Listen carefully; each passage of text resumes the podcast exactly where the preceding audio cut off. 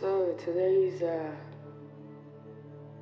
today's episode is going to be about a statement that I have above my desk, and it is: "If I do not go within, I go without."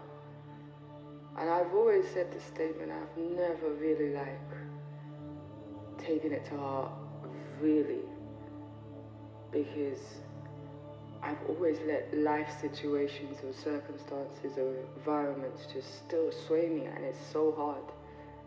I know for every person it's the same. Like, you might have a car accident, a bill might just come out of nowhere, or you might just even have the best time out of nowhere of going out with your friends, and it's just like, how do you stay balanced? Because either way pushes you on an extreme of the pendulum and you have to come back to center. And I always thought, yeah, meditation will help.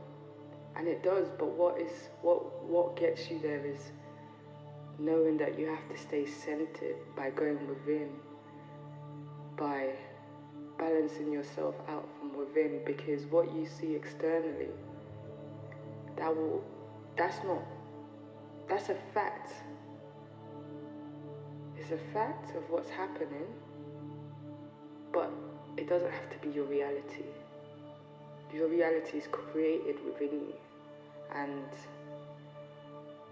it's so interesting because I've started doing that. Like, the most devastating thing happened to me 24 hours to 48 hours ago.